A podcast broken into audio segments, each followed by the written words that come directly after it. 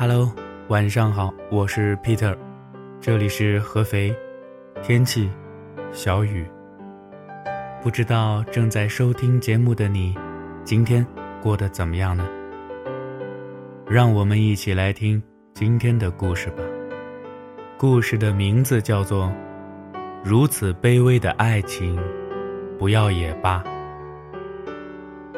亲爱的翻译官，刷到最新一集。本来是想看杨幂和黄轩相爱相杀，结果被文晓华这个角色气到内伤。作为一个知性温柔、集万千宠爱于一身的女神，却偏偏对高家明这个渣男爱的执着和卑微。面对高家明突如其来的拜访，尤其是一副丝毫不关心，甚至是厌恶的表情。文小华，却只为能见到高佳明感到特别开心。在听到高佳明再一次羞辱他的时候，文女神解气地扇了他一巴掌。但没过一会儿，这姑娘又低声下气去跟高佳明道歉，请求原谅。文女神对高佳明低声下气地说道：“我对你付出那么多。”你就不能对我好点吗？屡次拒绝文小华的高佳明都无可奈何。你毕竟是女神级别的，何必作践自己？我就是个混蛋，你不能跟着混蛋过日子吧？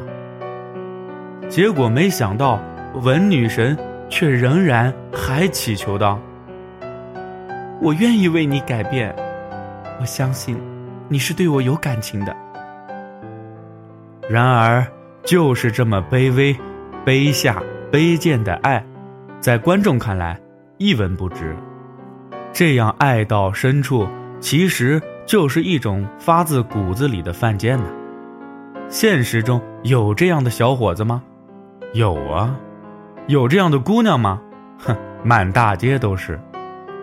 我呢，就认识一个姑娘，大一的时候啊，疯狂的喜欢上了高年级的学长。这姑娘是一个行动派，随即向学长表白了，不出意外的被学长直接拒绝。她并没有就此放弃，打听到了学长的课程表，只要有空闲时间，上课、自习、吃饭都跟着他。久而久之，同那位学长的哥们儿都混熟了，连周围的人都在为他说情，可是学长。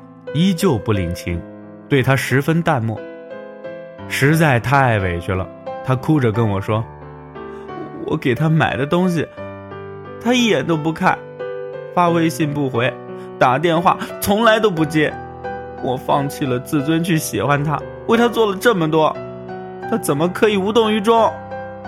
每次听到他哭得伤心欲绝，我会跟他说：“他根本就不喜欢你啊。”你以为现实和言情小说一样吗？死缠烂打就会有回应吗？你这样缠着他，他不会感动，只会更加厌恶你啊！可可是我真的喜欢他，他只要对我脸色好一点儿，我就会觉得自己是有希望的。总有一天，他肯定会喜欢我的。陷入爱情中的女人，从来都是这般盲目啊！让我拦都拦不住的是，他跑去纹身，在他手指内侧纹了学长名字的英文字母，来表示他对学长的真情。这段疯狂的追求，持续到这位学长有了女朋友才结束，而他直到学长毕业和女朋友双双出国，才真正割舍掉这段感情。爱情本来就是你情我愿的。在一个不爱你的面前，你最大的错误就是一往情深呐。爱情本来就是当局者迷，旁观者清。每当看到别人为了爱情死去活来的时候，总会想到自己绝对不可能会这样。我是如此傲娇的人呐。可是，当你真正的遇到感情的时候，你仿佛就不是你自己了。你做到一切，只是为了对方着想，你的生活，你的喜怒哀乐，全部由对方把控。直到很久的后来，我想明白了，爱一个人只需要一个理由，不爱一个人却有很多理由。很多事情努力会有结果，然而对感情却无可奈何。每段感情我都认真对待，我希望我们能走到最后。如果没有这个缘分，不爱了也没有关系，那是你的自由。只要是真话，我都有能力承受；只要没有欺骗，我便心存感激。爱情本来就是徒劳无功的。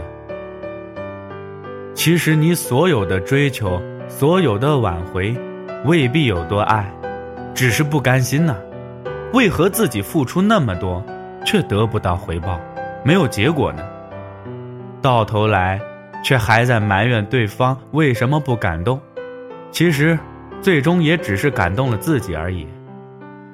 张爱玲在给胡兰成的一张照片后面写道。